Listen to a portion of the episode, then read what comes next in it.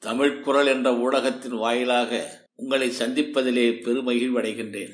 வீடாத்தமிழன் சுப்பிரமணிய சிவாவுக்கு ஞான மார்க்கம் எவ்வாறு கிடைத்தது? தேசிய உணர்வு அவர் உள்ளத்திலே ஊற காரணம் யாது என்பது குறித்து உங்களோடு இன்று பகிர்ந்து கொள்ள விரும்புகின்றேன். சிவா திருவனந்தபுரத்திலே படித்துக் கொண்டிருந்த போது ஸ்ரீ சச்சிதானந்த சுவாமி என்பவரின் நட்பு ஏற்பட்டது. அவரிடம் ராஜயோகம் வேதாந்தம் தருக்கம் ஆயுர்வேதம் போன்ற கலைகளை கற்று தேர்ச்சி அடைந்தார். சட்டம் நவநீத கிருஷ்ணமையர் என்பவரிடம் மல்யுத்தம் சிலம்பம் ஆகிய கலைகளை கற்று தேர்ந்தார். திருவனந்தபுரத்தில் சிவா தன் நண்பர்களுடன் சேர்ந்து தர்ம பரிபாலன சமாஜம் என்ற ஒரு அமைப்பை ஏற்படுத்தி அதை தன் வீட்டிலேயே நடத்தினார். அதில் சேர்ந்த உறுப்பினர்களுக்கு சிவா ஆன்மீகத்தை போதித்ததோடு நாட்டு நடப்புகளையும் கூறி வந்தார். சிவா தன் பெற்றோர்களுடன் தங்கியிருந்த போது விளையாட்டு பிள்ளையாகவே இருந்து வந்தார் ஒருமுறை கோடை விடுமுறையில் திண்டுக்கல்லிலே இருக்கும் மாமா வீட்டிற்கு சென்றிருந்தார். அங்கேதான் அவருக்கு ஆன்மீக ஞானம் தோன்றியது எனலாம். திண்டுக்கல்லில் சிவாவின் ஒன்றுவிட்ட மாமா ஒருவர் இருந்தார். அவர் பெயர் சுப்பைய சுவாமிகள் என்பதாகும். அவரை ஒரு பித்தன் என்று கருதி வீட்டில் இருந்தவர்கள் அவரை வெறுத்து ஒதுக்கிய காரணத்தால் அவர் வீட்டை விட்டு வெளியே சென்று பல ஆண்டுகள் ஆனது. பல ஆண்டுகள் கழித்த போதுதான் திண்டுக்கலுக்கு அவர் வந்தார். சுப்பைய சுவாமிகள் திண்டுக்கல் தெருவில் பிறந்த மேனியாக சுற்றி திரிந்து வருவார். திண்டுக்கல் மக்கள் அவரை பார்த்து சிலர் சித்தர் என்று எண்ணி வணங்கினர். அந்த சுப்பைய சுவாமிகள் திடுதிடுவென்று ஓடிச் சென்று ஒரு வாடகை வண்டியில ஏறி அமர்ந்தால் அந்த வண்டிக்காரனுக்கு அன்று அதிக வருமானம் கிடைக்கும். வண்டிக்காரன் ஏதேனும் அவரை திட்டினால் அன்று அவனுக்கு எந்த வாடகையும் கிடைக்காது. அதே போல ஒரு பழக்கடைக்கு சென்று அவராகவே ஒரு பழத்தை எடுத்து சாப்பிட்டால் அன்று அந்த பழ வியாபாரிக்கு அதிக லாபம் கிடைக்கும். அக்கடைக்காரரோ பணம் கொடுத்தால் வாங்க மாட்டார். உன் வழக்கு வெற்றி பெறும் என்று வாக்கு கொடுத்தால் அந்த வழக்கு கண்டிப்பாய் வெற்றி பெறும். அதனால் திண்டுக்கல் மக்கள் அவரை கடவுளின் அருள் பெற்றவர் என்று எண்ணி வணங்கி வந்தனர். ஒரு நாள் சிவம் திண்டுக்கல் உறவினர் வீட்டில் இருக்கும்போது சுப்பைய சுவாமிகள் அவ்வீட்டிற்கு வந்தார்.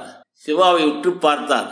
அவரை சுவாமிகள் செய்கையினால் தன்னுடன் வரும்படி அழைத்துச் சென்றார் அந்த வீதியில் தனியாக இருந்த ஒரு வீட்டருகே அழைத்து சென்று ஒரு பாத்திரத்திலே நீர் கொண்டு வருமாறு கட்டளையிட்டார் அப்பாத்திரத்தில் இருந்த நீரை அவர் குடித்தது போக மீதியை சிவாவிற்கு குடிக்க கொடுத்தார்.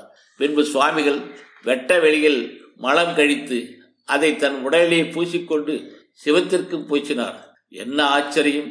அந்த மலத்தின் மனம் சந்தன வாசனை அடித்தது சிவத்திற்கு அது வியப்பாக இருந்தது. அவரை சுப்பிரமணியம் என்ற பெயரை நீக்கி சிவா என்று பெயர் மாற்றியவரும் அவரே.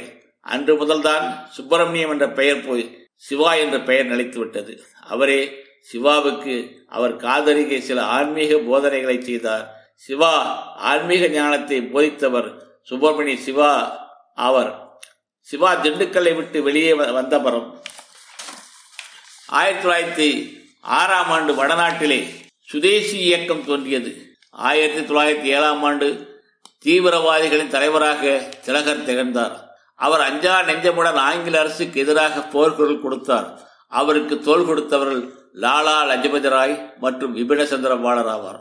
விபினசந்திர பாலருடைய வீரமிக்க சொற்பொழிவால் ஆங்கில அரசு கைது செய்தது. லாலா லஜபதி ராய் மற்றும் அஜித் சிங்கும் நாடு கடத்தப்பட்டவர். திலகர பெயரில் வழக்குகள் போடப்பட்டன. மேலும் இது போன்ற தீய நடவடிக்கைகளில் ஆங்கில அரசு இறங்கின.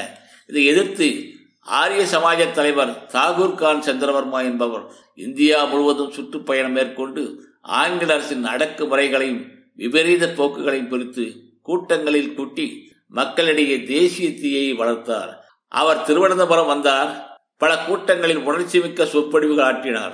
அக்கூட்டங்களில் சிவா கலந்து கொண்டார். அவர் உள்ளத்திலே தேசிய தீயை பொழுதுவிட்டு எரிய ஆரம்பித்தது. அவருடைய நண்பர்களின் துணையோடு ஆங்காங்கே சிவா கூட்டங்கள் கூட்டி ஆங்கில அரசை கடுமையாக தாக்கி உணர்ச்சி மிக்க சொற்பொழிவாற்றினார் இவர் பேசும்போது கூட்டங்களில் மக்கள் கூட்டம் நாளுக்கு நாள் அதிகமானது.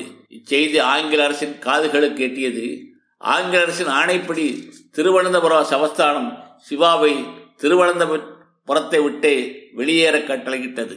கட்டளையை மீற முடியாத சிவா திருவனந்தபுரத்தை விட்டு வெளியேறினார். அவர் வெளியேறும்போது அவருடைய சொத்து ஒரே வேட்டி ஒரே ஜுப்பா ஒரே தலைப்பாகை. என்ன கொடுமை பாருங்கள். இந்த கோலத்தோடைய கால்நடையாக திருநெல்வேலியை நோக்கி பல நாட்கள் நடந்தே சென்றார். போகின்ற வழியில் ஆங்காங்கே கிராமங்களில் கூட்டங்களை கூட்டி நாட்டு நடப்புகளை உணர்ச்சி ததும்ப பேசுவார். உணவு எங்கே கிடைக்கிறதோ அங்கே உண்பார். இறுதியில் திருநெல்வேலி அடைந்தார்.